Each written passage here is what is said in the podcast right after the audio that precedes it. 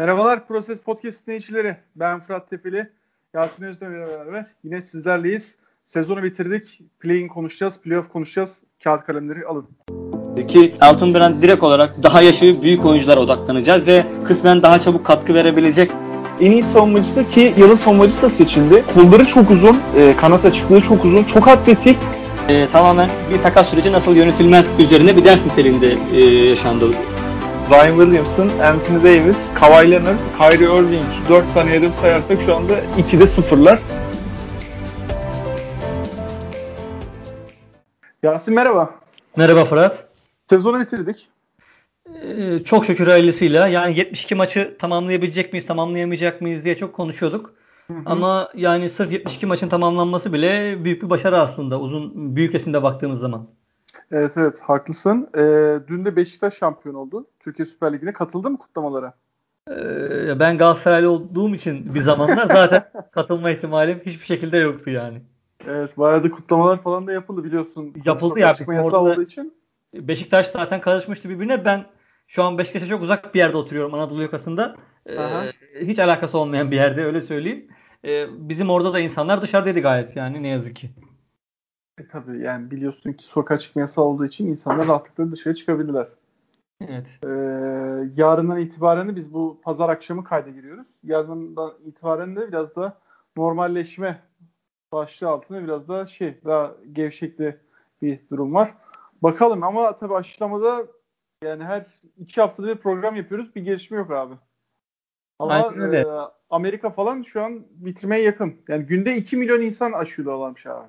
Zaten şöyle yani rakamı bilmiyorum. İşte Almanya'da 1 milyon civarı falan deniyor. Evet, Almanya'da ee, Amerika'da birkaç gün önce şey açıklandı işte.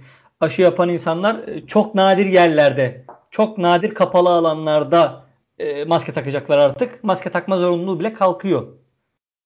Aynen öyle. Ya hangi maçta hatırlamıyorum. E, Twitter'da görmüştüm. E, şeyde bir e, NBA takımı bu şimdi şeyler kapalı ya. Hani alışveriş merkezleri şey stadın içindeki center'ın içindeki. Şimdi evet, yani evet. bilmeyen dinleyiciler için de söyleyelim.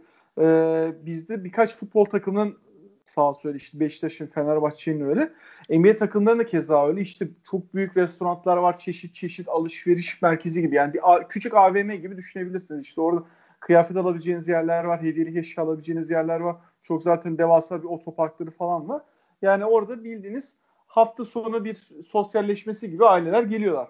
Orada abi şu anda kapalı ya alışveriş merkezleri. Orayı tamamen şey çevirmişler. Küçük küçük böyle e, sedyeler düşün abi alanlar düşün. Gidiyorsun kimliğini gösteriyorsun nüfus cüzdanını. İşte Moderna mı Biontech mi? Seçiyorsun abi. Diyorsun ki ben Biontech olmak istiyorum. Tak hemen sana orada yapıyorlar. İlk aşın olduğuna dair belgeyi de veriyorlar. Tık gidiyorsun abi. Öyle öyle hatta yani orada eczaneler seviyesinde zaten aşılama yapılıyor. Hani bizim gibi sağlık ocağı ya da işte evet. hastane gibi hani en oradan en küçük birimi de geçmiş. Ee, direkt olarak hani çadırımsı yerlerde neredeyse eczanelerde. Hı-hı. Hatta bu meşhur CVS diye orada bir böyle farmasi market var. Ee, orada Hı-hı. falan da yapıyorlar. Ee, benim bildiğim işte birkaç hatta e, Türkiye'den gidip böyle benim Twitter'da falan takip ettiğim insanlar da aşı oldular Amerika'da. Yani vatandaş bile değilken turist olarak Hı-hı. bile gidip aşı olabiliyorsunuz şu anda. Öyle bir bolluk var orada. Tabii ya hatta şey işte hani sınır ülkeleri de yani Kanada ve Güney Amerika tarafına da e, elindeki Onlara fazla aşıları aşı. verdi. Şey, Aynen öyle. Amerika'da yani. Hani o kadar bir bolluk var yani. Sen az önce ee, şeyden bahsediyorsun. O, o benim bildiğim galiba Milwaukee Bucks yapmıştı onu. Nets maçında işte. O gün oraya gelenleri aşıladılar. Yani Sanırım sen, o maçtı. Doğru diyorsun. Bak sen ben Milwaukee Bucks diye hatırlıyorum. Hmm. Bir şeyde görmüştüm. Çok gerideyiz ya. Neyse tatsız konular girmeyeceğim abi. Canım sıkılıyor. Ee, peki. Bugün ne konuşacağız? Ee, pazar akşamı olduğu için şu anda devam eden maçlar var. Bu gece oynanacak maçlar var. Yani biz biraz da e, bir yandan hem canlı takip edip e, çünkü sıralamada e, aradaki farkın çok az olduğu durumlar var. E, fakat Doğu ile başlayalım abi. İlk üç koptu ve ilk üç belli oldu. Yani bizim önceki kaydı açtığımızda da orada da bahsini yapmıştık. Yani Philadelphia'nın kalan fikstürü çok kolay. Orada hatırlarsın Brooklyn öndeydi. Biz evet. o kaydı yaparken bir maç ama hani kalan e, maçlar bağlamında sezonun e, pardon ligin e, en kolay iki fikstüründen birine sahipti Philadelphia. Ve evet yani Yani ite kaka da olsa sonunda bir, e, çok tabii gevşemenin de etkisiyle e, olmayacak maçlar verse de Philadelphia yine de şey oldu abi. Özellikle bir de tam ters taraftan da Bucks'ta Nets maçlarını iyi geçince e, Brooklyn'in çünkü fiksürü kolay değildi. 1-2-3 belli oldu ve 2001 sezonundan sonra Philadelphia ilk defa Doğu'nun lideri abi. Aynen öyle. Ki o son 10 maç falan aslında çok zevksiz maçlar oldu. Çok kötü. Sixers aslında iyi bir basketbol oynamadı. İşin de bu tarafı var. Yani playoff'a bence Sixers formda giriyor dersen ben buna katılamam. E, işin bir bu tarafı var. Ama tabii ki e, 20 yıl sonra e, birinci sırada olmak belki bunu hayatımızda bir daha göremeyeceğiz bile. O yüzden bütün Sixers taraftarları bu günlerin tadını e, çıkartması lazım. 2003 2013-2014'ten beri çektiğimiz çileyi takım yani biz 10 galibiyetli bir takımın e, izleyicileriyiz aynı zamanda. O günlerden bugünlere geldiğimiz için ve o kendimize yaptığımız işkencelerin sonucunu gördüğümüz için de güzel anlamda e, bence önemi, e, mutluluğu kat kat daha artıyor. Ben şöyle düşünüyorum. Şimdi e, tabii yani Sixers şampiyon olur, yok Doğu şampiyon olur e, ya da Doğu final oynar oynaması için o ba- başka bir şey konu ama e, Sixers'ın bu nüveyle yani bu çekirdekte bir defa bir Doğu birinciliğini bir defa alması gerekiyordu abi. Mesela Bucks e, bu doygunluğu en azından oturttu. Yani iki senedir hatta önceki senede yok. Son iki senedir değil mi hatam yoksa? Evet. E, Bucks Doğu birinciliğini alarak evet playofflar başarısız kabul ediyorum. Ama o doygunluğa en azından ulaştı. Sixers'ta daha o hamlık vardı abi. Evet. Yani üçüncü sıradan de, yukarı çıkamamıştık. Haklısın. Özellikle de yani Embiid ile Simmons beraber oynayabilir mi? Sorgulamalarına istinaden bu çok net bir cevap oldu abi artık. Yani bu dakikadan sonra kimse de gelip Ben Simmons'la Joel Embiid beraber oynayabilir mi sorusunu sormamalı bence artık. Çünkü ya işte, yanına doğru parçaları oturtunca evet abi bu iki oyuncu çok net oynayabiliyor ve çok çok ciddi bir savunma takımında olabildiğini gördük. Ve ilk 5'te Seth Curry falan varken bile. Yani kesinlikle öyle ee, ama tabii şey de var yani doğru parçaları da oturtunca biraz da alan paylaşımında evet. daha rahatlıyor. Ee, Geçtiğimiz şey, sezonun sonuna bakarsan evet çok kötü bir tablo vardı. İşte Simmons mı takas edilmeli, Embiid mi takas edilmeli tartışmalarından biz çıktık yani buralara geldik.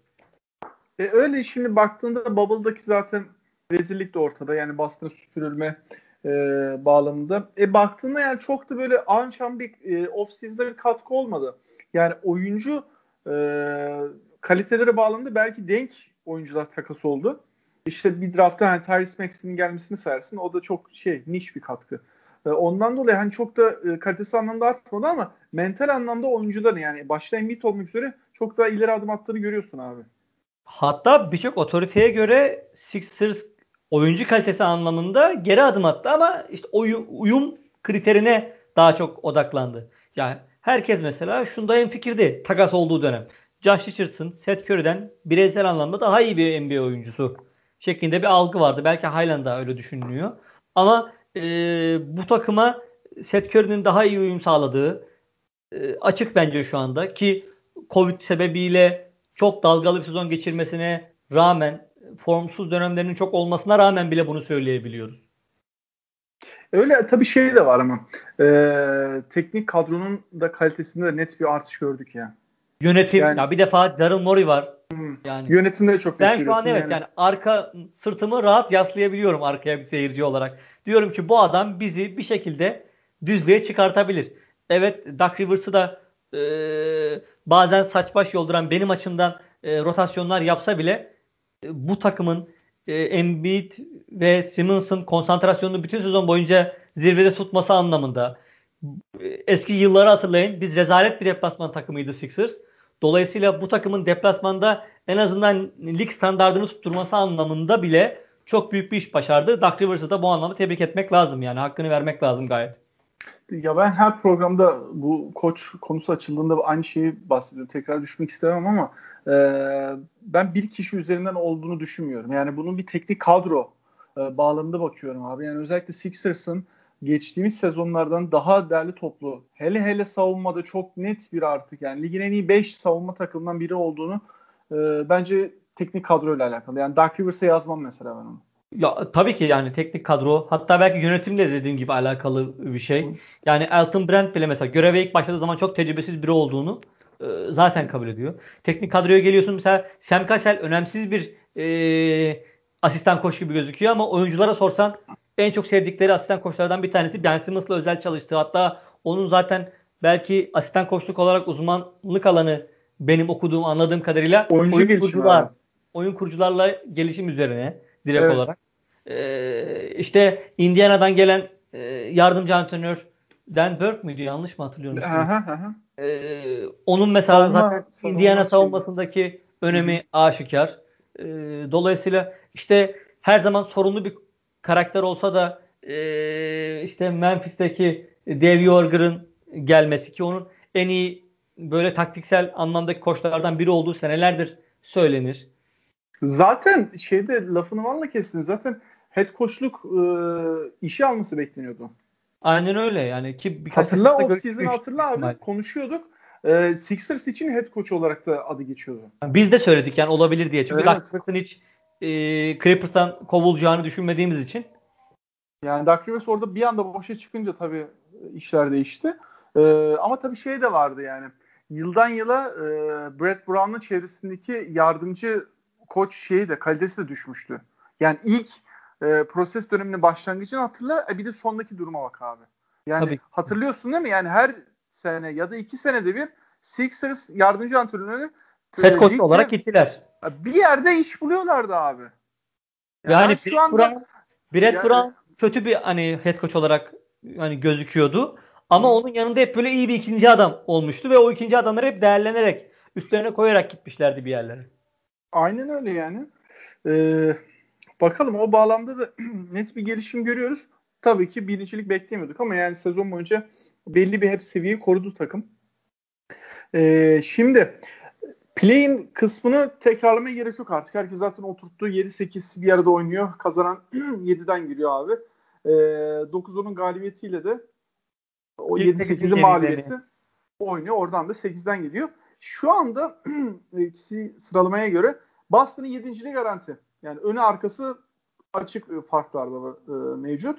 E, fakat 8'den Charlotte, Washington, Indiana ardı ardına sıralanıyorlar. Yani şu anda da yine bir yandan da şeye de bakayım abi. Charlotte Ee, iki sayı Charlotte önde. Washington maçı var. Fark 11 şu anda da. Hani Charlotte orada yukarıda bitirecek gibi derken fark 3'e inmiş abi. Bir yandan da canlı Aynen, takip ediyorum. Aynen ben de yeniledim. Şu an 94 91 8 27 kala gözüküyor. Yani burada şunu e, yani şu anki takımın formunu da düşünürsek Boston'ı bir kenara koyalım. Bu üç takım içinde hali hazırda canlı devam eden maçları bir kenara koyarsak en formda herhalde Washington diyebiliriz abi. Evet evet. Ee, en formsuzda da tam tersi Charlotte diyebiliriz. Yani şu andaki maçın skoru dediğimiz gibi tersini söylese de form anlamında e, e, Charlotte'da bir tabii artık onlar da biraz beklentiyi aşmanın da verdiği şey de var abi. Yorgunluk da var. Onu da anlayabiliyorum. E, fakat öyle bir durum var. Ben oradan e, Boston'da hangi bu üç takımdan hangisi gelirse gelsin Boston bir defa 7'den çıkacağını düşünüyorum abi. Yani Jalen Brown'un olmamasına rağmen ben de öyle düşünüyorum evet. Ee, yani orada yani Tatum gerekli performansı verip sonuçta tek maçta işi kurtarabiliyorsun. Ee, çıkacağını düşünüyorum. Fakat 8'den bu üç takımdan kim gelir sorusunda da Wizards e, mı diyorum? Abi Wizards diyorum. Şundan dolayı diyorum. E, bir üç takımın da hani oyuncu kalitesi bağlamında baktığında tek maç üzerinden gidiyorum bak. Sezon oyuncu kalitesi bağlamında demiyorum yani. Tek maçı kurtarabilecek anlamda Washington net ağır basıyor abi. Evet yıldız Ben- gücü var çünkü. Westbrook bir maç çıldırabilir. Bradley bir takımı sırtlayabilir. Indiana'nın da Hornets'in de yıldız gücü Wizards'la boy ölçüşebilecek düzeyde değil. Değil ve yani Westbrook'un özellikle sezonun ikinci yarısında ciddi bir şekilde toparlaması özellikle de savunmada yani insanlar hep hücum bağlamında bakıyorlar yani triple double istatistiğine istinaden de abi e, savunmadaki o öndeki baskı ve e, Wizards'ın biliyorsun yani şeyde 5 numaradan da çok ciddi bir şey gücü yok. Ortalan kapatan gücü yok. Oradan sürekli savunma reboundlarını toplaması bağlamında baktığımızda yani net şu anda şey play'ine girmeleri yoksa biliyorsun dışarıda kalıyorlardı. Hatırlarsın yani sezon çok kötü başlamışlardı. Toparlamasının bir numaralı sebebi şu anda. O bağlamda baktığımda ben birinci Philadelphia'nın 8'den abi Washington'a eşleşeceğini düşünüyorum. Ve bir maç bir, iki maç çıldırıp kazanabilirler açıkçası öyle söyleyeyim. Yani Wizards bir maç alamaz diyemem ben. Ee, ben emin değilim yani orada 4-0 da geçebilir. Şundan dolayı e, hücumları çok tek düze abi. Yani Bradley Beal'ı e, iyi bir şekilde tuttuğunda e, sonuçta şeyi de Russell Westbrook'u kontrolden çıkartabiliyorsun abi. Yani Çünkü... bu aslında bir Ben Simmons serisi olacak ya. Ben Simmons'ın karar vereceği bir seri olacak o anlamda. 4-0 mı gidecek yoksa birkaç maç yenilecek miyiz? Bence Ben Simmons karar verecek bu seriyi. Haklısın ama Sixers'ın işte bu güncel kadrosunun şey avantajı da var. Yani e, Ben Simmons'ın savunmada iyi performans vermediğinde Danny Green'i koyabilirsin abi. Tybal'ı koyabilirsin. E, e, diğer taraftan zaten pot altını çok net kapatabiliyorsun Embiid'le. Yani oyuncu kalitesi bağlamında zaten 1-8'i çok konuşmanın anlamı yok yani.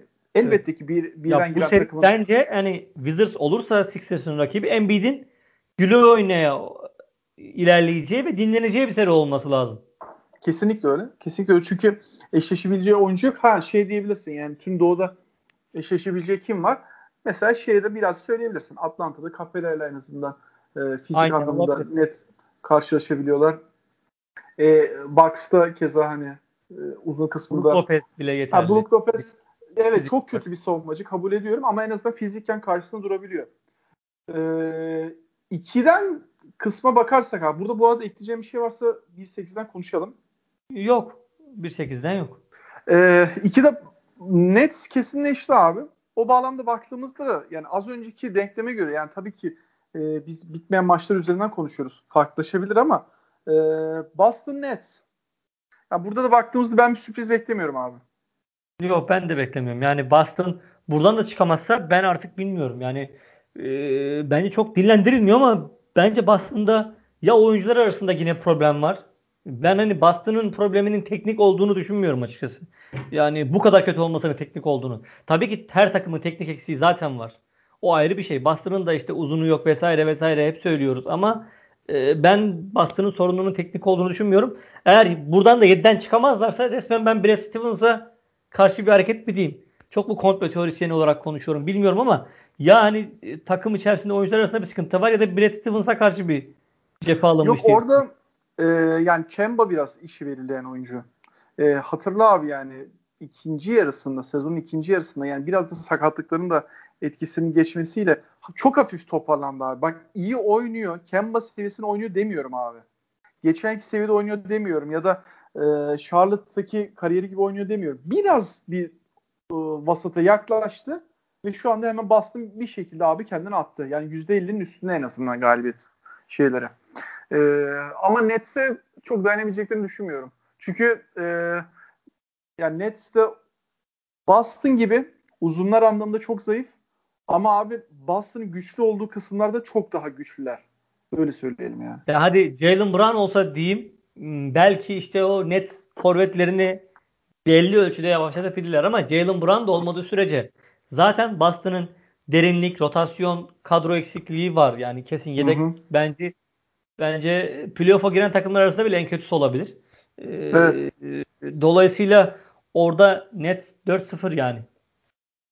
Kesinlikle kesinlikle katılıyorum sana. Ee, yani hatta şöyle söyleyeyim açık konuşalım. Charlotte, Washington, Indiana diğer 3 takımı da alsan 7'den herhangi birinin girdiğini varsayalım. Ee, ki yani sıralamaya göre tabii son anda Net maç kaybetmeyecek herhalde orada. Bence de etmez abi.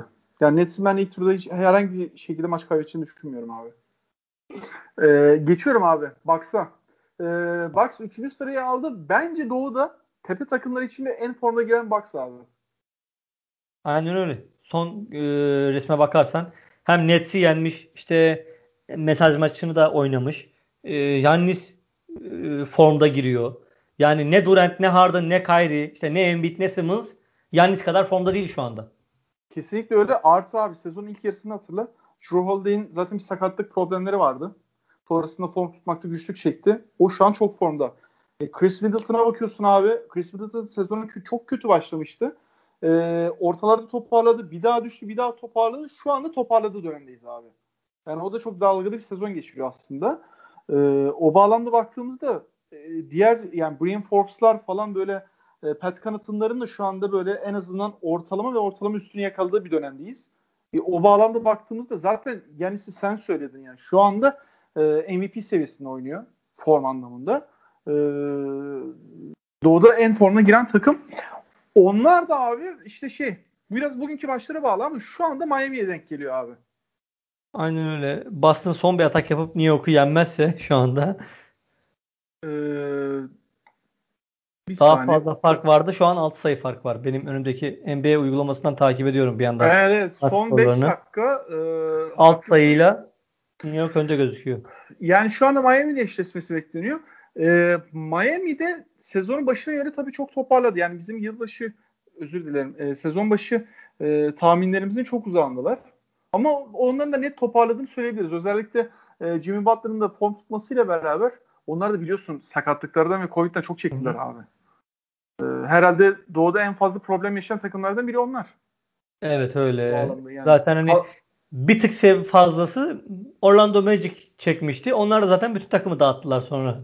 Aynen öyle. E, o bağlamda bakınca da e, onlar tek, tehlikeli geliyorlar. Yani Bam Adebayo'nun özellikle son yani bir 20 maçlık çok ciddi bir savunma katkısı var abi. Ortalığını tamamen kapatıyor maçlarda. O çok e, net kritik. Ve Yanis'le iyi eşleşebilecek bir oyuncu abi. Ya sezon başı tahminlerimize değinecek miyiz bilmiyorum ama eee, benim Hadi zaten değinelim. sıralama olarak beklediğim yere geldiler. Yani Miami Heat benim kafamda işte 5. 6. sırada olacak bir takımdı. Sezon başında 10'lara 11'lere tabii e, düşmüştü. E, ki ben 5. 6. dediğim zaman çok tepki çekmiştim. Twitter'daki Heat taraftarları tarafından. Onlar böyle geçen yılın NBA final serisinin e, gazıyla hareket ettikleri için daha çok.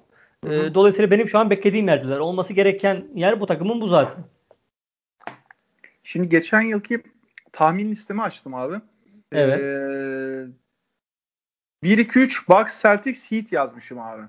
Şimdi burada e, çok ciddi net bir hayal kırıklığı tabii Celtics. Yani Celtics'in hatırla Bubble'daki eleniş şekli de şeydi. Daha iyi oynayarak elenmişlerdi aslında. Baktığında yani. Ve seriyi de ucundan verdiler. O bağlamda benim için bu yıl net bir hayal kırıklığı. Ee, 4-5'te Nets'le Sixers abi. Ya bayağı aslında şey kötü bir tahmin sıralaması yapmışız. Ben tabii Bucks, Nets, eee, Celtics, Sixers, Raptors yazmıştım. E sen bayağı tutturmuşsun yani. Raptors'ı saymıyorum. Raptors e, Boston'la beraber e, bütün sezon en çok herhalde şaşıran takımlardan abi. Aynen öyle. Eee, bir de tabii bizim sıralamamızı Knicks'in yukarı çıkması bozdu. Ben Knicks'i sona yazmışım abi. Ben Knicks 13'e yazmışım. sen daha yaklaşmışsın o zaman. E, bir gıdım. o, Böyle bir, o bağlamda baktığımızda e, ben tek kendimi şey bağlamında e, biraz daha övebiliyorum. En azından play'in grubuna şeyleri yazmışım. Pacers, Atlanta Wizards, e, Bulls'u yazmışım. E, fakat orada da işte Charlotte da bizi olumlu anlamda şaşırttı. Orlando tabii sıfırlayınca takımı Charlotte yukarı çıktı. Evet ben de Orlando'yu 11'e yazmışım keza dediğin gibi şu anda da. Ben 7 8 14'üncüler. 9 10 Hawks, Pacers, Magic, Wizards yazmışım. Hmm, sen play'ini atmışsın Meci'yi. Evet. Evet, Yine bakalım. vasatlığı sıralı olarak girecekler diye düşünmüştüm ama bu sene vasatlıktan çıkaları çıkasaları Evet. geldi yani öyle söyleyeyim. İstifa ettiler. Aynen Evet. öyle. Ee, peki. Orada da ama bir şeyin Bucks'ın da genel bağlamda çok bir sıkıntı yaşayacağını düşünmüyorum abi. Yani Miami'de de eşleşseler ya da Atlanta New York ikilisinden biriyle de eşleşseler e, kesinlikle süpürülme tarzı bir şey beklemiyorum. Yani 4-2 4-3 olacak belki eşleşmeye göre yani. Miami ya da Atlanta eşleşmesine göre. Çünkü Atlanta da aslında fena eşleşmiyor abi şeyle Bucks'la. Aynen öyle. Orada işte Clint Ee, biraz şeyde veya- e, kısa rotasyonunda çok şey küçük kalıyorlar Bucks'a karşı. E, fakat yine de kötü bir eşleşme değil. E, yine de dediğim gibi ben Milwaukee'nin ilk turu geçeceğini düşünüyorum. Ama zor olacak onlara. evet, yani 4-2 diyebiliriz belki orada. 4-3 bilmiyorum ama 4-2 olur herhalde. Miami ile eşleşme olursa abi 4-3'e gidebilir maç. E, seri. O bağlamda. Çünkü e, yine de nereden bakarsan bak Miami'de fena durumda değil abi şu anda. Bir form tutmuş durumdalar. Onlar da kötü girmiyorlar. Kabul ediyorum. Bucks en formda giren ama yine de Miami'de e, hiç kötü değil. O bağlamda Evet, bakarsan. Peki. E, 4-5'li işte yani buradaki eşleşme durumuna göre yani şu anda New York Atlanta görünüyor. E, yani ortada dediğim gibi ben Atlanta'nın geçeceğini düşünüyorum öyle bir durumda. Evet. Ya böyle Yani- Knicks çok gaz böyle şeyle geldi ama Atlanta e, şu an Doğu'nun en formda bir iki takımından bir tanesi. E, dolayısıyla çok ciddi bir ekip. Sakatlar da tabii iyileştiler ama ne kadar playoff'ta %100 olabilirler vesaire. E, Şu an yani- Bogdanovic çok iyi abi. Aynen öyle. Ee, yani kadro olarak Hawks'ın zaten yani New York'a evet geçmesi lazım. Julius Randle belki All NBA e, seviyesinde bir e, performans sergiledi ama onun yardımcısı çok daha az. Hawks'ın çok daha fazla silahı var. O anlamda bir iş seriye döndüğünde Hawks öne çıkacaktır diye düşünüyorum ben de. Peki. E, Doğu'yu bitirdik. Var mı abi ekleyeceğim bir şey? Yok. Peki Batı'ya geçelim o zaman. Ee, Batı biraz daha karışık abi. Batı biraz daha karışık. Şöyle e, Utah Phoenix ilk iki okey. Bunlar cepte. Ee, orada da yani Phoenix şimdi Batı tahminlerimi de açayım bir yandan. Oo çok kötü. Açık ara e, en çok şaşırtan. Yani ben Suns'ı 8'e yazmışım abi. 7'ye yazmışım. Yine sen bana daha çok yaklaşmışsın. Ee, Caz Jazz'ı sende da beş- nerede? Jazz'ı da 5'e Ha. yazmışım. Doğru 5'e yazmışsın. Ee, 6 caz bende de. Ben hiç güvenmedim. Adamlara. Ben 1-2-3 olarak Clippers, e, Denver, Lakers olarak Ben de- yazmıştım. Clippers, Lakers, Denver. Anladım. Benzer e, tercih yapmışım. 4'e de Mavericks yazmıştım abi. Mavericks. Bu bağlamda da aynı düşünmüşüz. İşte Mavericks aslında kısmen tutuyor. Şöyle araya bir Phoenix e, şey olmuş. E, sıkışmış. iyi yükselmiş yani Phoenix. Kesin kesin. Zaten o çok net. Aynen. Ee, devamına da baktığımızda e, Blazers, Rockets tabii Harden takası öncesi konuştuk. Ee, Blazers, Rockets, Suns, Pelicans diye devam ediyor abi bende. Ee, Ben tabii o- Rockets'ı Harden'lı bile ben Harden'lı bile 9'a yazmıştım. Çünkü onların psikolojik olarak çok dalgalı bir sezon geçeceğini düşünerek. Hı hı. e, ben de Pelicans'ı senden bir sırala e, daha yükseğe yazmışım. 8. sıraya. Orada da ben patlamış oldum. onlar da hayal kırıklığı abi bu sezon. E, Yani Boston'la beraber yarışıyorlar bence. Zirve konusunda. Ha. yani. Kırıklığını. Şey hayal kırıklığı anlamında. Evet. Ve bilmiyorum ben oraya Toronto'yu da yazarım. Toronto'ya öyle yani evet ama ben Boston Yani ve Pelicans hala sezon daha öncenin çok- şampiyonu abi öyle düşün. ama Tabii ki kadrosu- çok a- a- ana parça çıktı. Ama baktığında sezon başına Aaron Baines'le başlıyorlardı mesela. Çok ciddi bir katkı olarak başlamıştı. Ee, o bağlamda yani bütün sezonu kötü geçirdiler. Yani özellikle e, şimdi Toronto'da geçmiş olduk ama e, guard ikilisinin bütün sezon kötü performans vermesi. Kyle zaten takas dedikodularının dibindeydi. Pascal Siakam'ın bir adım daha atar mı diye düşünmemize rağmen şey olması. iki basamak geri gelmesi. O bağlamda yani bir de 5 numarada bir türlü Chris Boucher işte sezonun ikinci yarısında bir şeyler verdi ama 5 numarada hep eksiklerdi abi. Ken Burch hamlesi falan geldi son düzlükte. Evet. Ee, yani Toronto'da hayal kırıklığı o kesin. Ee, onun haricinde ben Warriors'ı ona yazmıştım. Sen daha aşağılara yazmıştın. Ben yine Ben- aşağı tutuyorum Warriors'ta. Evet ben Warriors'ı play'in dışı tutmuştum. Ee, burada da başlayalım abi. Şimdi Ben Spurs'u bayağı gömmüşüm ya. 14 yazmışım ya. Sen 10, 11 Spurs, yazmışsın. ben ben 11 yazmıştım aynen. Ee, sen aslında çok ağır bir Greg Popovich fanısındır. Niye böyle bir şey yaptın anlamadım. Bilmiyorum. Ben bu sene patlayacaklarını düşünüyordum. Yine patlamadılar. Evet. Yine yine yine yaptılar ya adamlar ya. O da e, şu anda sezonu çok kötü bitiriyorlar abi. evet, Yani ama belki Batı'nın en formsuz takımı diyebiliriz. yani Yani Çok formdan düşmüş durumdalar. Biraz New Orleans toparlayabilseydi onları altına alabilecekti hatta. Aynen öyle. Yani New Orleans çok kötü geçti o döneme. Çok az bir toparlamaları bile yetecekti ama her neyse başlıyorum abi. Tamam. Şöyle ilk plan kısmını konuşalım. Ona göre 1-8 eşleşmesine geçeceğiz. Şimdi buradaki kritik nokta şu tabii ki Portland Lakers. Ee, yani biz şu anda kayda girdiğimizde tabii ki maçlar oynanmadığı için e, yorumlayamıyoruz ama Lakers şu anda play'in içinde görünüyor. Portland'da galibiyet mağlubiyet sayıları eşit ama e, ikili averajda Portland yukarıda. O bağlamda da aslında kritik bir dönem. İki takım da çok formda giriyor. LeBron döndü abi. Aynen öyle. Orada işte Anthony Davis biraz daha kıpırdandı. Yani play'inden de Lakers'ın çıkmayacağını düşünmek ya da Portland'ın çıkmayacağını düşünmek biraz bence sıkıntı. Çünkü şey yani Memphis'te, Warriors'ta, San Antonio'da o iki takımla boy ölçüşebilecek kadrolar değiller ne yazık ki. Yani hangisi kalırsa kalsın bence hani Boston nasıl 7'den çıkar demiştik ya Doğu için. Batı'da da hem Portland hem Lakers direkt olarak 7 olarak çıkması lazım. Çıkamıyorlarsa 8.liğe düşüp işte bir maç daha play'in oynayarak çıkıyorlarsa bu onların ayıbı olur. Sorum sana şu.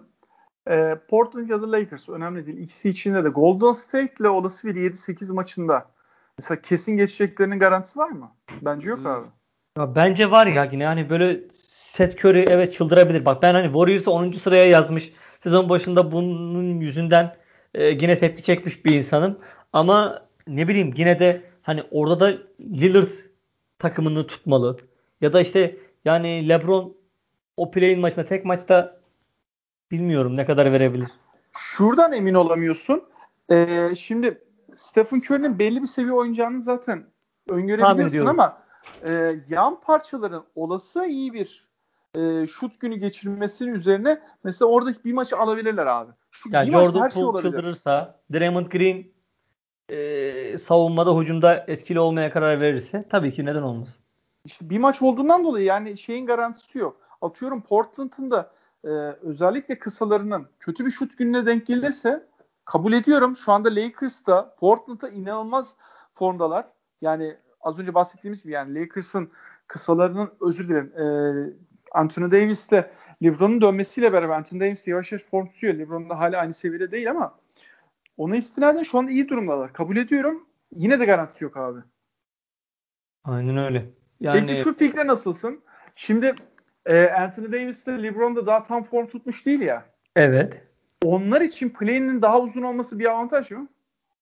Ee, yani playoff öncesi bir maç daha yapıyor olması tabii ki aslında o anlamda bakarsan hani işte orada dinlenmek mi form tutmak mı bu ikilem ya hep böyle playoff'ta bazen işte 4-0'la ilk turu geçen takımlar ikinci turda ekstradan zorlanabiliyorlar ee, biraz koptukları için ritimden Ee, ama ben hani Lakers görece tecrübeli ve yaşlı bir takım olduğu için yine de dinlenmelerinin daha iyi olduğunu düşünüyorum. Yani daha genç bir takım olsa e, yani Warriors'ın mesela daha uzun bir play'in geçirmesi onların e, için daha iyi olur. Bir playoff'a alışmaları falan anlamında ama LeBron bu saatten sonra playoff'a falan alışacak bir durumu yok açıkçası. Dolayısıyla ben kısa orada olması yine onların Aksi düşüncem şöyle gelecek abi. LeBron da kariyeri boyunca hiçbir zaman sakatlık dönemi geçirmedi abi. Adam 18. yılında mı şu anda? 18 Evet, değil mi? öyle bir şey İlk- bilmiyor. Nadir. Yani ilk böyle. defa abi, ilk defa yani Bubble'ı bir kenara koyuyorum. O bambaşka bir şeydi. O bir sakatlık değildi. O bambaşka bir yani form tutma zamanını baş, e, güncellemesi gerekti o zaman. Çünkü 3 aylık oynanmadı ya 2 ay mı 3 ay mı neyse. E, fakat şu anda sakatlıktan geliyor abi ilk defa. Ondan dolayı haklısın deneyimli ama abi ilk defa sakatlık dönüşü form tutması gerekecek. Aslında bu konu deneyimli değil. Evet. Yani Yani, bu- vücudunun bu nasıl tepki vereceğini bilmiyor olabilir. Ha, bu açıdan bakarsan Warriors daha deneyimli. Sürekli sakatlıkla oynamaya alışkın tabii evet öyle düşünürsen. İşte ondan dolayı mesela öyle bir argüman da var. Ee, çünkü bir iki çok fark etmiyor abi. Utah Phoenix kabul ediyorum. Belki Phoenix'i tercih edebilirsin yani. Ee, daha fazla defekti olan bir takım. Utah playoff'lara daha aşina. Ee, Phoenix zaten beklentiyi aşmış. E, Bu bir de bağlamda DeAndre Ayton'la mı oynamak istersin? Rudy Gobert'la mı oynamak istersin falan. ha eşleşme bağlamında da aslında dediğin gibi yani Phoenix'te çok daha rahat eşleşebilirsin. Hani ondan dolayı e, evet yani 7'den girmek tabii ki daha avantajlı. Kabul ediyorum. Ama şey yani hani çok da bir güç farkı olmayacaktır. E, belki o kısımda bakarsak e, vaziyet biraz daha karışık batıda. E, ama herhalde Memphis San Antonio ben zannetmiyorum geçebileceklerini ya. Ben de yani çok sürpriz olur. Ya San Antonio'nun hiç canı yok abi. Aynen. Bir ihtimal yani tek maç olduğu için e, Memphis sayabilirsin orada. E, ama işte onda çok da kestiremiyorsun yani. Aynen. Ya böyle Jamorant, Grayson Allen, D'Anthony Melton falan hepsini aynı maçta çok iyi oynaması lazım falan gibi bir senaryo denk gelmesi lazım. E, tabii bu arada şey Memphis de formda geliyor tabii. O da ayrı bir konu yani. 3 play'in takıma da Lakers, Golden State, Memphis hepsi formda geliyor. Ee, peki Utah Ph- Phoenix üzerinden konuşalım abi biraz. Hı hı. Tepe takımlarından konuşalım. Şimdi Utah 1-8'den eşleşecek. Ee, düz hesap gidiyorum. Yani şu anki duruma göre dediğimiz gibi yani bu kayıt ya- ya- e, yayınlandığında durum farklı olabilir ama e, 8'den Golden State'in gelmesini bekleriz. Burada Golden State'in ben bir maç çalacağını düşünüyorum ya. Yani evet Stephen Curry bir maç çalacaktır. Bu arada lafını kestim. Konuyu değiştireceğim ama New York yendi Boston'ı. Dolayısıyla 5. Evet. direkt herhalde. Şey, pardon dördüncülüğünü artık garantilemiş mi oldu direkt olarak? Hemen Daha geçilme ihtimali. Direkt Hemen- geçilme ihtimali kalmadı herhalde bir yenileyelim. Güncel ben de bakıyorum aynen öyle. Ee, yok abi 4 tamam. Dördüncülük tamam Aynen. oldu. Kendi şeyini aldıktan sonra onun evet. Dördüncülük tamam oldu o kısımda da okey. Yani bizim yorumlarımız düzgün şekilde devam ediyor. Şimdilik güncel. Şimdilik güncel. Haklısın. Tabii şey de var bu arada. Yani bu gece Memphis Golden State oynayacak. Ee, işte orada Atlanta Houston maçı var. Heat'in kimle maçı var? Ee, Detroit'le maçı var. Orada o belki olabilir. Tam ikili averajı bilmiyorum Hawks'la Heat arasındaki ama belki orada 5-6 değişebilir. Atlanta'nın yenilmesine göre. Ee, peki biz konumuza devam edelim. Ee, 1-8'den Evet. yani orada herhalde çok bir sürpriz olacağını düşünmüyoruz. Zaten 1-8 eşleşmesi sürprize en uzak eşleşme en nihayetinde. Ama işte Lakers gelirse Utah başına bela almış olur mu? Hmm. Evet, mantıklı. Evet doğru diyorsun. Lakers'tan ben 8 olarak düşünmedim. Yani 8 Golden State hani şu anki düz mantıktan gittim. Ee, orası evet. Net başına bela almış olur yani. Yani işte 4-3'lük bir seriye falan gider vesaire vesaire. 7. Gibi maça olabilir. giderse abi LeBron, LeBron LeBron alır. yani orada artık yıllar ve Utah'ın şu güzel sezonu çok rezalet bir şekilde sonlanmış olur. Aynen öyle. 2'ye geçelim abi. Burada tabii şu anda Phoenix Lakers görünüyor. Ee, işte Bunu da normal şartlarda Lakers'la Phoenix yani Lakers yenemez diyemezsin. Phoenix garanti yener diyemezsin. Çok çok yani şöyle söyleyeyim. Bence Lakers için iyi bir eşleşme abi. Ee, yani Utah'a göre tabii çok iyi eşleşme. Yani şöyle söyleyeyim. Utah'ı mı yenebilir? Suns'ı mı yenebilir? Tabii ki Suns'ı yenebilir. Çünkü e, Anthony Davis'in karşılığı yok. E, Chris Paul'u mesela KCP ile savunabilirsin. E, Caruso ile savunabilirsin. E, Devon Booker'a atıyorum KCP verirsin keza yani. O bağlamda LeBron'un savunmacısı yok abi. Çünkü e, ince kalıyor çok. Yani bir tek Jay Crowder'la savunabilirsin. Aynen öyle yok. Yani orada alt sıralardaki takımların gözüne kestirdiği takım bence Suns. Yani ne Denver'la oynamak istersin, ne Clippers'la oynamak istersin, ne Jazz'la. Orada üst sıralardaki rakibin istediğin Suns olmalı. Yani bunun açık net. Suns zaten En tecrübesiz. şeylerle çok kötü eşleşiyor bu arada tepe takımlarıyla. Yani bir tek Clippers'la biraz eşleşebiliyor. Yani evet. Bir de hani belki Dallas'ı isterdi mesela bence onlar. Daha uzun odaklı olmayan, kısa odaklı bir takım olduğu için alttan keşke Dallas gelse diyebiliriz Suns. Dallas da çok düşmedi o kadar.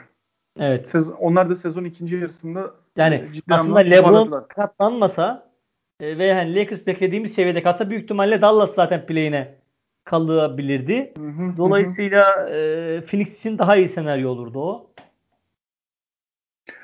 Evet orası öyle ama e, yani hem bir hem ikinin ilk turu geçeceğinin garantisi yok abi. Aynen. Şu an Batı playoff'ları ne yazık ki o hale geldi. Lakers'ın play'ine düşmesiyle. Aynen öyle. E, bu arada Portland için konuşalım. Ki Yani Portland'ın 7'den girdiğini konuşalım. Portland senaryoda da bence garanti değil ama tabii ki Lakers'la karşılaştırmak mümkün değil. kesinlikle garanti değil. Evet. Yani burada da 7. maça da gidebilir. Aynen öyle. Ya mesela Suns serisi gayet öyle olabilir. Utah için yine öyle diyemem. Ee, hani Utah daha rahat bir seri geçirebilir Portland'la eşleş- eşleşirse. Ee, ama Suns Portland eşleşmesi olursa o zaman e, Suns'ın Suns için yine tehlike çanları. Yani Suns bence her ihtimalde de çok zor bir ilk tur yaşayacak gibi gözüküyor. E, Portland'da daha iyi eşleşebiliyorlar ama. Özellikle uzunlar anlamında. O Tabii kadar ki. etkili değil ya. yani Portland'ın hani zaten hem forvetleri de hani ne Covington ne Derrick Jones Jr. çok iyi sezon geçirmediler. Yani Suns forvetleri orada üstün olan taraf olabilir. Haklısın evet. Orası öyle. Ee, abi 3-6'ya geçelim. Ee, Denver. Denver'da e, kısa rotasyonundaki daralmadan sonra biraz zorlanıyor ama yok hiç mükemmel sezon geçiriyor abi. Şimdi ödülleri de konuşacağız. Ee, ben ilk turda bir sıkıntı yaşayacaklarını düşünmüyorum. Ya işte benim aklımda tek soru işareti Jamal Murray'i ararlar mı? mantıklı bir sorumu soruyorum. Önemsiz mi önemli mi bu kadar ona karar veremedim açıkçası hani samimiyetle. Öyle İç söyleyeyim. dış dengesi anlamında bence kesinlikle ararlar. O bağlamda e, biraz sıkıntı yaşıyorlardı zaten.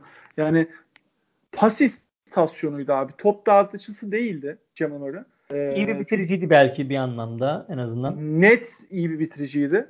E, ve yani özellikle playofflarda yani biraz da serilerde bütün sezon değil de daha kısa süreli e, bir şeyde form tutma durumlarında iyi bir performans verdiğini de gördük. Geçmişe dayanarak söylüyorum. O bağlamda bence net arayacaklar. Çünkü şeyi yok abi. ikamesi yok takımda. Aynen öyle. Yani şu anda Campazzo oynuyor. İşte o da şey yani hani ne kadar yerine oturtabilir yani. E, Austin Rivers'la Montemoris seni nereye kadar götürebilir?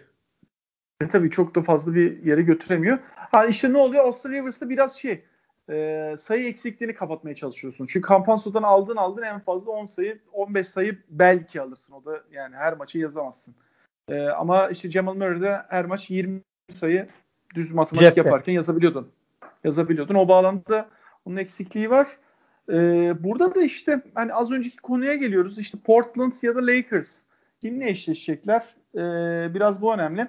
İlk Portland olarak yorumlayalım abi. Evet. Portland Denver bağlamında bakarsak e, yani kötü bir eşleşme değil Denver için.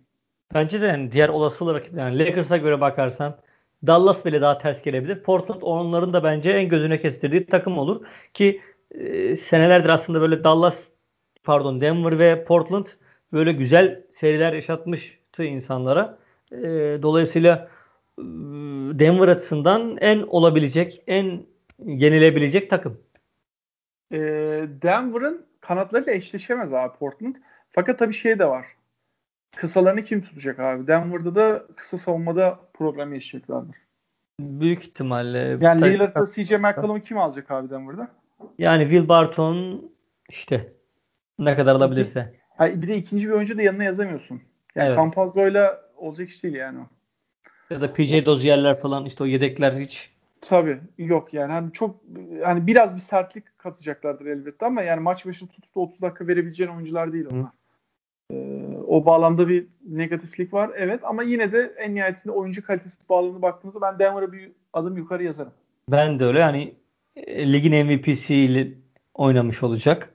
E, de işte yok. 3-4 numaraları çok iyi doldurdular. Evet. Yani Aaron Gordon, Michael Porter Jr. ikilisi iç dış çok net oynayabiliyorlar. Hatta Michael Porter Jr. birazcık daha savunmaya kafasını verebilse o senin dediğin kısaları savunma işi de çözülmüş olabilir. Ama ne yazık ki o şu an hiç o durumda değil. Ama evet yani forvet olarak e, iç dış dengesi olarak gayet iyi bir forvet. Yani şöyle söyleyeyim. 3-4-5 olarak Denver e, kusursuza yakın bir e, kadro kurdu o anlamda. Clippers Dallas abi. Bu ikili e, hemen hemen şey garantilediler vaziyeti. Evet. Ee, yani ben bir ihtimal bu arada Clippers'ın yukarı çıkma durumu da var. Yani biz şu anda Denver'ı 3'ten yazdık ama e, maç sonuçlarına göre şey olabilir. Evet bu Clippers gece yukarıda kalabilir. maçlara göre Clippers yukarıda kalırsa zaten bence konu kapandı abi. e, evet, Konu hele- kapandı e, şey için daha kötü olur. Portland için daha kötü olur. aynen öyle. Direkt net bir galibiyet olur Clippers anlamında. Peki ben sana şunu söyleyeyim. Evet. İlk turda Clippers Lakers eşleşmesi. Ee, çok kötü olur. Bir taraftar olarak öyle söyleyeyim. Yani iki İhtimal tane dahilinde. evet öyle. İhtimal dahilinde. Ondan dolayı o da Yani- gerçekleşebilir. Üçe- doğru 3'e çıkarsa Clippers, Lakers da 6'ya çıkarsa Tabii eşleşiyorlar. Ee, vaziyet o. Ee, Clippers'ta Oklahoma ile oynayacak gece. Ee, Türkiye saatiyle 4'te. Alacağını varsayıyoruz. Ee, Dallas'ın da alacağını varsayıyoruz. Orada kritik maç Denver Portland abi. aynen öyle. Denver, Denver, Portland maçı kritik. Kritik Denver- Çünkü Portland kaybederse Lakers'ın kısmen daha kolay maçı var. Lakers New Orleans'ta oynuyor abi. Lakers kendine play'ini atabilir. aynen öyle. Bu o arada zaman da ne oluyor? Ee, Washington da yendi galiba. Bakayımmış. Washington maçı. yendi mi? Gerideydi en son. Evet, Charlotte'u yenmiş 115-110. Dolayısıyla Al- Charlotte ona itti. Boston Washington eşleşmesi olacak şu anda gözüken. Dolayısıyla Ha, evet. Şu daha anda da karışıyor. Play'in daha da karışıyor. evet ilk maçı daha da karıştı. Ama evet ben orada yine de Boston Washington'ın geçeceğini düşünüyorum Aynen. ya. Yani Washington ilk maçı yenilse bile alttan gelen e, Indiana Charlotte'dan birini yine yenecektir. Şey çok ters oldu ama Boston'a ya. İlk maçı verebilir abi. Aynen öyle.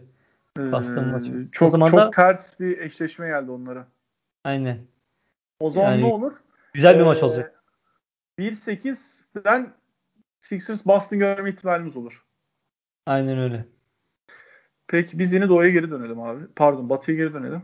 Boston ve Evet. Miami'den kaçalım kaçalım dedikçe bize doğru geliyorlar. Tabii şey muhabbetleri de dönüyor bu arada. Ee, yani şu Batı Doğu aralardan konuşuyoruz ama Evet. e, şimdi geçen yılki 4-0'lık süpürmeden sonra hani bir öc alma muhabbetleri falan dönüyor internette. Hiç gerek yok bence girmeyelim o işlere. Yok ama Boston Sixers olsa gerçekten 4-0 geçebilir abi. Ya bir sezonun içerisindeki maçlarda da zaten hani full kadroyken bile bu sene ilk defa Boston'a üstünlük kurduğu için Sixers tabii ki öyle bir ihtimal var. Hele Jalen Brown da yokken. Jalen Brown'da yok. Yani geçen yıl Ben Simmons yoktu Sixers'ta. Bu sefer onlarda da Jalen Brown yok. Abi en son şeyi de konuşalım. Batı'yı da bitirelim. Evet, Ee, 4-5. Clippers Dallas.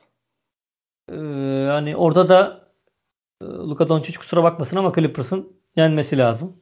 Ve Geçmesi. Clippers için net iyi bir eşleşme denk geldi abi. Yani Doncic'i bir Kawhi'yle bir Paul George'la, bir Kawhi'yle bir Paul George'la yıpratabilirler abi. Aynen öyle. Bütün, bütün seri dayak yiyebilir. Ee, işte Rajon Rondo e, vesaire vesaire. Ya Rajon. Rondo takasında mesela da hani orada da e, kimsenin beklemediği şekilde yine takası iki tarafı da yaradı. Lou Williams da diğer tarafta çok iyi oynuyor abi. Aynen öyle. Dolayısıyla Clippers için e, güzel seri ve hani Clippers buralarda elenmez diye herhalde düşünüyorum bu sene artık. Daha- 4-1 abi. Aynen.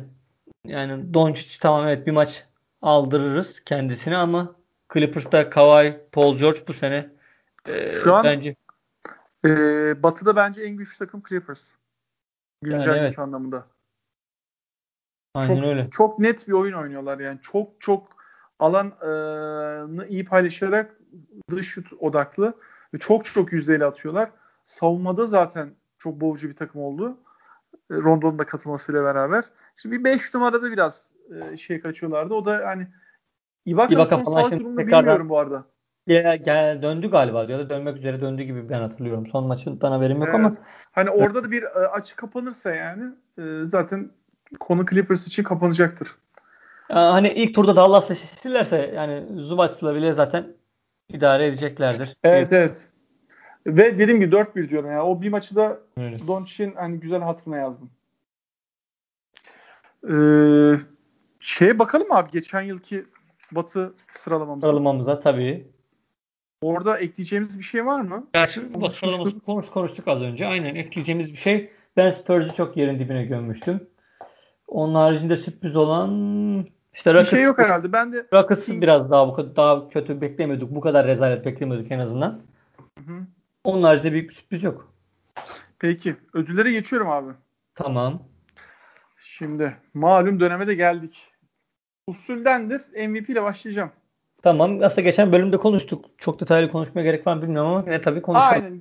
Yani geçen bölümden bu bölüme çok değişen bir şey var mı? Benim tarafımda yok abi. Yok hiç. Ee, ben 1-2-3'ümü de değiştirmiyorum hatta. Yani yok hiç 2 Embiid 3 Curry diyorum. Aynen ben de aynı şekilde. Ee, tabii işte arkasına Yannis, Chris Paul, Damian Lillard, Luka Doncic hatta Julius Randle'ı bile listeye uzatırsan ekleyebilirsin. Sen Oğlum. 3'e Yanis yazmıştın diye hatırlıyorum. Ee, Geçen bölüm. e, aynen aynen doğru. Şimdi Curry dedim ki benim sezon başındaki favorim de Yannis'miş bu arada onu da bakıyorum. Ha aynen onları da söyleyelim. Ne kadar saçmaladığımızın resmi çıksın aslında. Ee, ben MVP Doncic demişim abi. Aynen. Plase'de Yanis demişim. Ben direkt Yannis, plaselerim Lillard, Doncic, Anthony Davis. Anthony Davis. O evet orada Bayağı e, patlamışım ben bu sakatlıklarla geçen bir sezon olduğum için de. Yani Doncic hiç kötü bir sezon geçirmedi. Ben çok patladığımı düşünmüyorum. Ee, yani MVP oylamasında bence ilk 5'e girecektir. Aynen. Hani puan toplayarak ilerliyorlar ya. O bağlamda ilk 5'e girecektir ama evet yani kesinlikle hani ilk 3'e girebilecek bir Yani durumu yok. Yok içi hiç iki, ikimiz de anmadık. Yok için MVP olabileceği aklımızın ucundan bile geçmemiş. Embiid'i ya da Curry'i de anmadık. Yani evet. baktığında yani. O bağlamda e, Embiid'in özellikle Yani mental de anlamda tutmuyoruz. kendini geliştirmesi Evet. e, beklemiyorduk. Abi koça geçiyorum. Tamam. Ee, burada şu mantıklı gittim. Şimdi yılın koçudan beklentimiz nedir? Takımdan sezon başı beklentisine göre gerçekleşen anlamında ne kadar yukarı çıkmış, potansiyelini ne kadar fazla kinetiğe çevirmiş buna bakılır. Ben benim mantalitem öyle ki genel kanı da bu bağlamdadır. Şimdi ben sezon başında e, sıralamada verdiğim e, sıralara göre realde gerçekleşenlere göre baktığımda abi Bire Mount Williams, Phoenix Suns diyorum abi. Ben de öyle diyorum. Ama Tom Thibodeau'yu da hani görmezden gelmeyelim. Tom diyorum. Thibodeau'yu ikiye yazdım şu bağlamda. Hı hı. Şimdi e, Benim de ikinci O- bu arada Tom Thibodeau. 15'ten 5'e çıkmakla ben Phoenix'i 8 demiştim. 8'den 2'ye çıkmak bence daha kolay abi. 8'den 2 daha zor. Çok daha zor. Ve Hatta ve bence Batı'da benim o anlamda sen bu lafı dediğin için bir favorim daha var. Aslında Quinn Snyder'ın yaptığı belki de en zoru. Aynı çekirdekte bizim niyet değişim yapabilmek e, çok daha zor bir şey belki. O anlamda Quinn Snyder'ı da yine bence unutmamamız lazım. Ben Quinn Snyder'da 3'e yazdım abi. O da şu bağlamda. E, birinciliği aldılar bir defa. Zaten başlı başına bir olay. E, ikinci olarak da yani yıldan yıla yıldan yıla üstüne bir şeyler koyarak ilerleyebildi. Aynen yani öyle. artık tabii ki beklenti playoff'ta belli bir başarı. Hani o cepte. Ama yani bütün lige baktığında bütün oyun, e, takımlara baktığında abi ne oynadığını en net görebildiğin, en net bilen takım ben net Utah açacağız bence. Aynen öyle. Yani stratejisi en net olan e, takım kesinlikle öyle ve ben dediğim gibi hani aynı çekirdekle bunu yapabilmesi takımına aynı kadroya seviye atabilmesi açısından Quinn Snyder. Çünkü şey Tom Thibodeau'nun ve Monty Williams'ın hani görece daha yeni olması. Tom Thibodeau'nun zaten ilk senesi. Monty Williams'ın da Chris Paul takviyesiyle hani e, bir, yine benzer çekirdek diyebiliriz. Tabii Chris Paul takımın çevresini bir anda değiştirebiliyor. O ayrı bir şey. Ama e, burada hani uzun senelerdir Quinn Snyder aynı çekirdekle oynuyor. O anlamda da hani Quinn Snyder'e ben dikkat çekmek istedim ama evet nihai olarak büyük resimde Monty Williams'ın Sans'a kattıkları e, direkt olarak onu bence bu ödülün favorisi yapıyor ki benim de favori adayım Monty Williams'mış. 1-2-3 o zaman e, seninle aynı fikirdeyiz. E, Aynen. sezon başında ben ne demişim bir dakika abi. Notlarımı kaybettim. Ha, e, Tyron Lue demişim ben. Aynen. Tyron Lue da bu arada kötü bir sezon geçirmedi. Aynen öyle. Yani şey o zaten bekleneni yaptığı için böyle çok öne çıkmadı ama hani Monty Williams, Tom Thibodeau, Quinn Snyder Evet. belki beklenenin dışında işler yaptığı için. Hatta çok zorlarsan Nate McMillan'ı bile yazman lazım. Atlanta'nın e, geldiği gelişim açısından. Ben hatta şey demişim. E, sezonun gelişimine göre işte Sixers'ta Doug Rivers ve Atlanta'da kovulma ihtimali olmasına rağmen diye de not yazmışım. Lloyd Pierce bile Atlanta'yı bir yere getirebilirse bu ödülü alabilir demişim ki getiremedi. Kovuldu. Bu e, ünvan Nate McMillan'a e, nasip oldu o anlamda. Şeyi bu arada hani e, honorable mention derler ya. Evet. Orada kesinlikle Doug Rivers'ı belirtmek lazım abi. Aynen öyle. Böyle böyle şeye katılıyorum. Mesela işte e, bir anda ikinci beşe geçtiğinde beş oyuncuyu birden değiştirmesi, de, rotasyon bağlamında garip hareketler kesinlikle katılıyorum orada da. Ama yine de abi bütün sezon geneline baktığında e, Sixers'ın da doğuda birinci olması beklenmiyordu abi. Evet. Evet evet Özellikle kesinlikle biz hiç beklemiyorduk. Geçen yılki resme göre bakarsan hiç beklemiyorduk zaten. E, yani psikolojik olarak takımın çok sarsılmaması sezon içerisinde e, benim açımdan hani en büyük yani mutluluk verici faktördü. Öyle söyleyeyim. Bir tek sezon başına bir Covid problemi oldu. E, onun dışında da çok sezon içinde de Covid ile alakalı çok bir problem yaşanmadı. Hayır yaşamadık. Tek bir kere oldu zaten öyle bir durum. hı. E, peki devam ediyorum abi. Aynen öyle. kolay bir e, kategoriye geçeyim. Yılın çaylağı. E, burada farklı düşündüğümüzü zannetmiyorum. Özellikle Lamelo sakatlıktan dönmesiyle beraber Lamelo bol abi yani. Aynen. E, fakat ikinci yarıdaki Anthony Edwards bütün sezon olsaydı Oo. gibi bü- büyük bir if derler yani. E, bir if var abi. Orada belki şey olabilirdi gerçekten. Evet. Anthony Belki- Edwards olabilirdi. Anthony Edwards sezon başına çok rezalet girmeseydi e, beklentimizin aşağısında girmeseydi en azından. Yani şu an Nisan Mart, Nisan, Mayıs ortalaması hepsinin e, 20'nin üzerinde. Mart Evet. ayını 24 sayıyla geçmiş. Şu an bakıyorum ben çıkartmıştım o rakamları. Ki yani şey sayı ortalaması olarak bakarsan yine üstün zaten Lamelo'dan. Tabi direkt Hı hı. sayı olarak karşılaştırmayacağız çaylaklar ayrı bir şey ama hani işin verimsiz de olsa skorerlik anlamında Anthony Edwards evet e, sayı üretebilen bir oyuncu olduğunu e, tabii ki işte e, true shooting'i falan daha düşük vesaire vesaire olduğu dönemde özellikle Ocak Şubat ayı çok felaketti o anlamda. E, yani geç açılmasının biraz dezavantajını yaşadı. Lamelo Ball da lige çok iyi girmişti. Onun etkisiyle zaten aldı ve yürüdü. Aynen ve takımlarının da sıralamasını düşünürsek Onun da etkisi var. Aynen öyle. Onun da etkisi var. Ee, burada 3'e kim yazıyorsun abi? yani genel kanı Tyrese Halliburton ama ben çok etkileyici bir çaylak sezonu tabii ki geçirmedi. Bence Ama baş- direkt şey baş- abi. Direkt başka bir aday var mı? Yani sondaki 15 maçı çıkar abi. Kötüydü tamam kabul ediyorum. O da şey de diyebilirsin yani. Klasik çaylak duvarı muhabbeti de diyebilirsin. Evet. Hani okey ama e, yani özellikle ligin ilk yarısında şeydi. E, bence Anthony Edwards'ın öndeydi. Evet, şey, evet yani İlk yarısı Mart, anlamında. Mart ayına kadar yani Ocak Şubat ayında evet öyleydi kesinlikle Anthony Edwards kötüydü zaten direkt olarak belki dördüncü beşinci yazarsın işte Patrick Williams'ı falan bile işte Emmanuel Quickly'nin falan bile gerisine koyarsın onu o dönem için. Evet burada aynı fikirdeyiz. E, yine kısmen kolay Peki geçen yıl kategoride. ne demişsin sen pardon sezon başında ne demişsin? e, James Wiseman demiştin. Yo yo Lamelo Ball. Ben Wiseman Ben demiştim. Place'ye Wiseman dedim. Aynen öyle. Ee, ben orada tutturmuşum. Kısmen yine kolay bir kategori abi. Altıncı adam. Tamam. Ee, ben Or- abi direkt söyleyeceğim. Jordan Clarkson ya.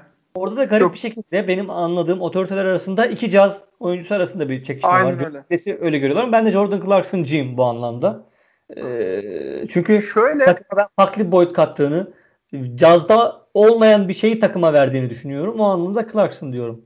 kesinlikle öyle ve abi ikinci beşteki bütün rakibin savunma e, direncini tek başına alıyor.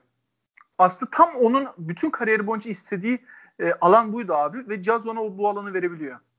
Aynen öyle. Yani topu tamamen domine edecek. Kafasına göre şutu atabilecek.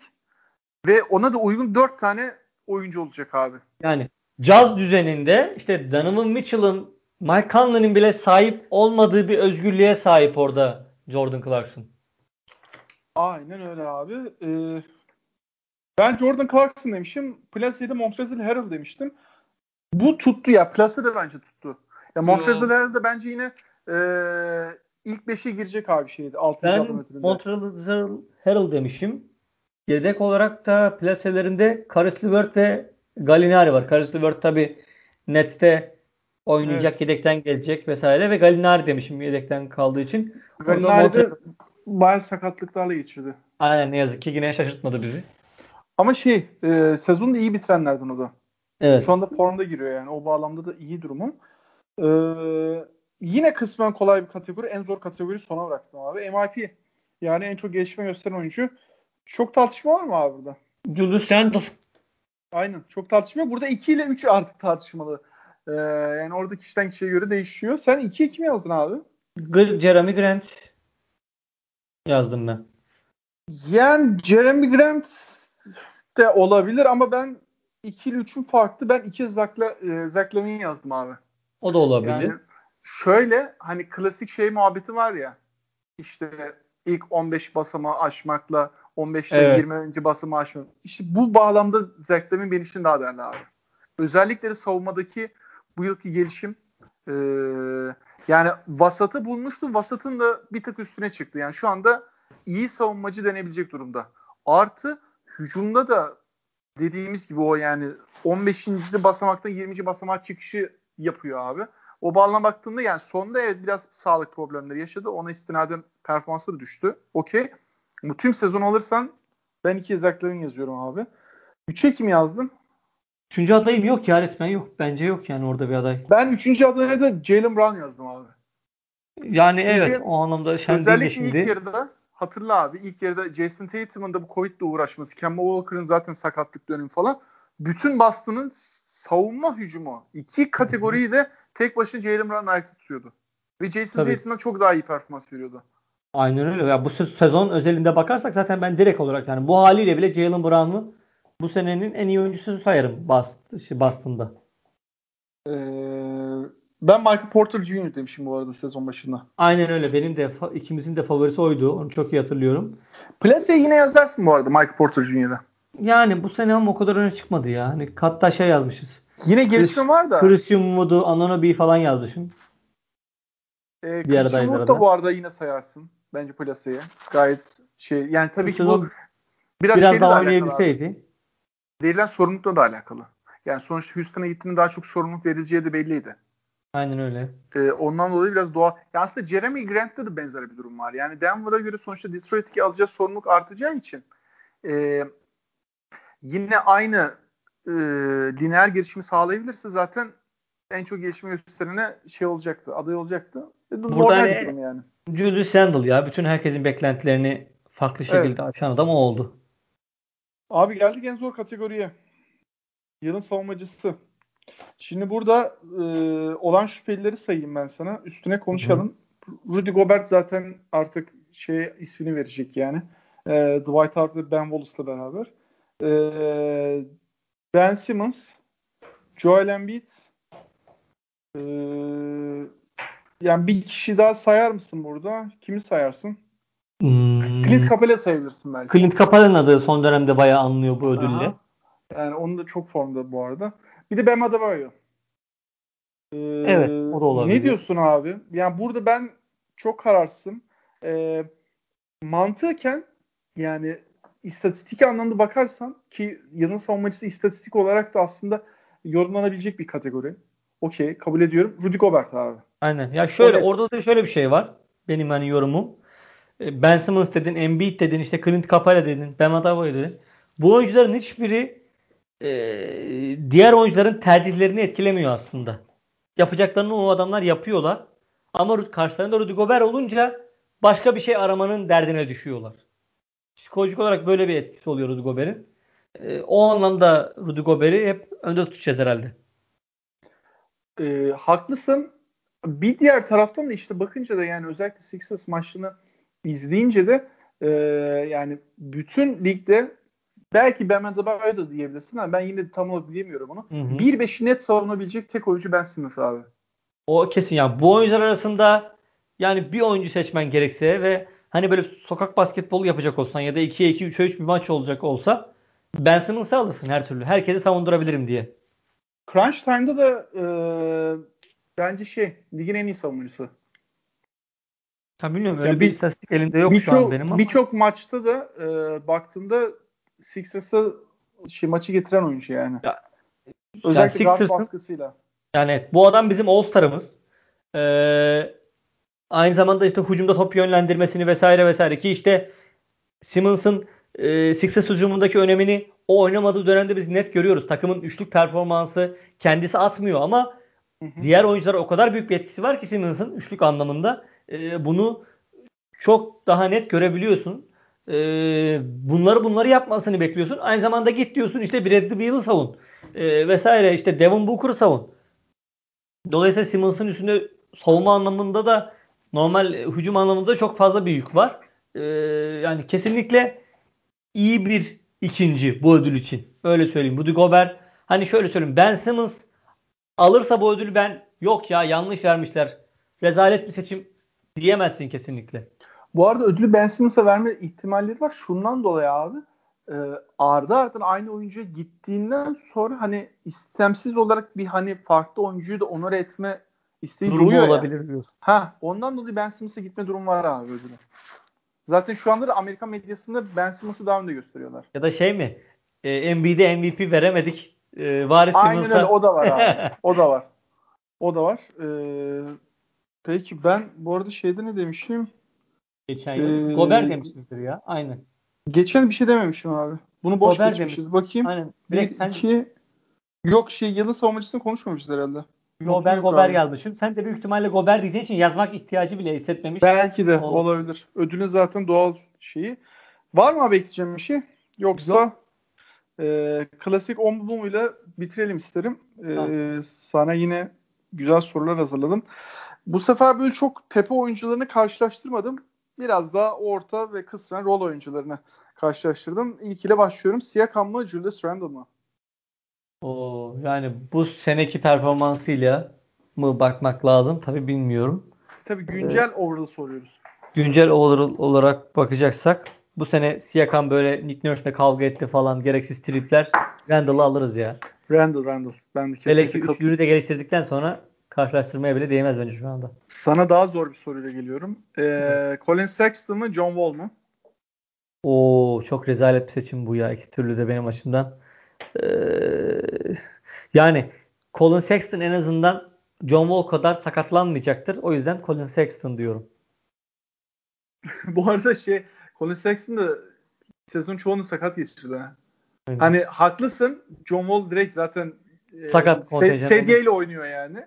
E, Kabul ediyorum. Hani Sexton'ın genel olarak daha sağlıklı bir vücut yapısı var ama Sexton da bu sezon çok sakatlandı. Abi çok ortada da ben yine de şeyden oyun zekası yani. daha yüksek olduğu için John Wall diyorum ya. ya evet orada orası da kesin yani. Ee, Colin Sexton öyle bir e, zekasızlıkla oynuyor ki John Ve Wall şey- bile yüksek kalıyor. Guardlarda bu daha da kritik bir tabii durum. Ondan dolayı Tabii. ben John Wall diyorum. Ee, Kyle Kuzma mı? Michael Bridges mi? Yok Miles Bridges mi? Pardon. Kyle Kuzma mı Miles Bridges mi? Ya Kyle Kuzma çok başka bir oyuncu olabilir. Şu an Lakers'ta biraz e, na çok hani standart bir rol oyuncusu gibi oynadığı için e, sakatlık dönemleri haricinde daha görmezden geliniyor. Miles Bridges de evet bence bu sene çaktırmadan üstüne koyan oyunculardan biri oldu aslında. E, sadece biz onu böyle uçan kaçan smaçlarıyla biliyoruz. Ama ben yine Kyle Kuzma derim ya. Ben Miles Bridges derim abi. Şundan dolayı e, sezon başına başladığımızda kesinlikle Kyle Kuzma'ydı. Yani çok tartışacak bir noktası yoktu ama şu anla geldiğimiz noktada e, özellikle de kanat savunması anlamında direkt şeyin bütün Charlotte'ın yükünü çekiyor abi Miles Bridges. Yani çok atletik evet pozisyonuna göre biraz boyu kısa kalıyor kabul ediyorum. Ama hızlı ve atletizmiyle kapatıyor. E, hani oyunu da iki taraflı yorumladığım için ben abi Miles. Bridges diyorum. Bu arada Miles Bridges e, shoot range'ini de bayağı geliştirdi bu sezon. Aynen öyle.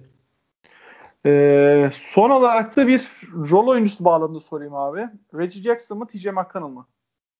O TJ McConnell ya. Değil mi? Bu da Steal herhalde biraz da e, Reggie Jackson daha savruk bir oyunun sahip olmuş. Ya şöyle ben? TJ McConnell'dan ne alacağımı biliyorum ama Red Jackson çok piyango. Ben hani TJ McConnell'a NBA'deki 30 takımda 3 dakika, 5 dakika, 10 dakika her neyse bir rol bulurum ama Red Jackson'ın da bunu söyleyemiyorum. Ee, tavanı daha yüksek ama Reggie Jackson'da. Yani bir maçta atıyorum 25 sayı alabilirsin belki. Evet. TJ'den onu alamaz. Alamaz ama TJ'den her maç örnek veriyorum 7 sayı alırsın. Yani. İşte e, 4 asist, 1-2 top çalma, 3 top çalma her neyse. E, onu net alırsın diyebiliyorsun. Yani şöyle eee, ka- nasıl diyeyim kadronun kaçıncı oyuncusunu aradığına bağlı. Eğer kadroda 6. 7. 8. oyuncu arıyorsan Red Jackson diyebilirsin. Ama 15. oyuncu olarak kadrona bir ikisinden birini seçeceksen ben direkt TJ McConnell'ı seçerim. Hiç Red Jackson'ı o soyunma odasına uğratmam. E, peki.